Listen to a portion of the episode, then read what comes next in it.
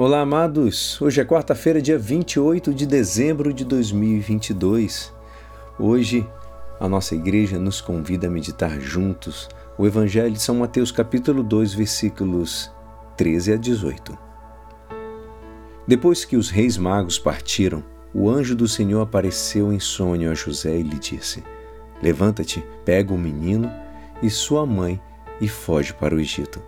Fica lá até que eu te avise porque Herodes vai procurar o menino para matá-lo. José levantou-se de noite, pegou o menino e sua mãe e partiu para o Egito. Ali ficou até a morte de Herodes, para se cumprir o que o Senhor havia dito pelo profeta: Do Egito chamei meu filho.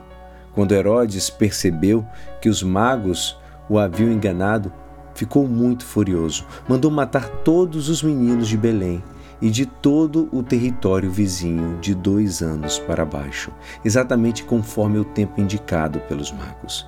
Então se cumpriu o que foi dito pelo profeta Jeremias. Ouviu-se um grito em Ramá, choro e grande lamento. É Raquel que chora seus filhos e não quer ser consolada, porque eles não existem mais. Esta é a palavra da salvação.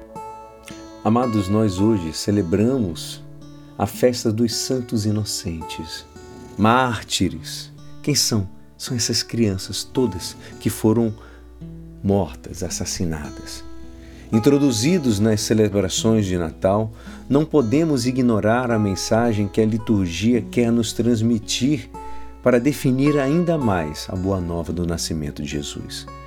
Com dois acentos bem claros. Em primeiro lugar, a predisposição de São José no desígnio salvador de Deus, aceitando sua vontade, e por sua vez, o mal da injustiça que frequentemente encontramos em nossa vida, concretizada na morte martirial das crianças inocentes.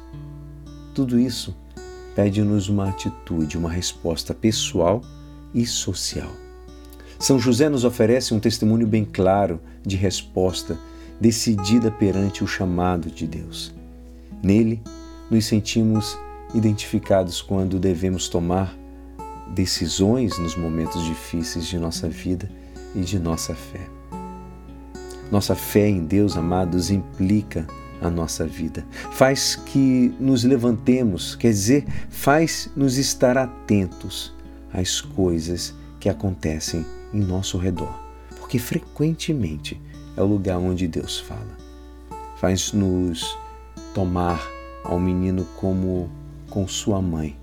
Quer dizer, Deus faz-nos próximos, companheiros de caminho, de caminhada, reforçando a nossa fé e a nossa esperança e a nossa caridade. E faz-nos sair de noite para o Egito, isto é, convida-nos a não ter medo perante nossa própria vida que com frequência enche-se de noites difíceis de, de se iluminar. Estas crianças mártires também hoje têm nomes concretos em crianças jovens, casais, pessoas idosas, imigrantes, doentes, bebês que ainda estão na barriga, que pedem a resposta da nossa caridade, do nosso amor. Assim nos dizia também São João Paulo II com efeito, são muitas em nosso tempo as necessidades que interpelam a sensibilidade cristã.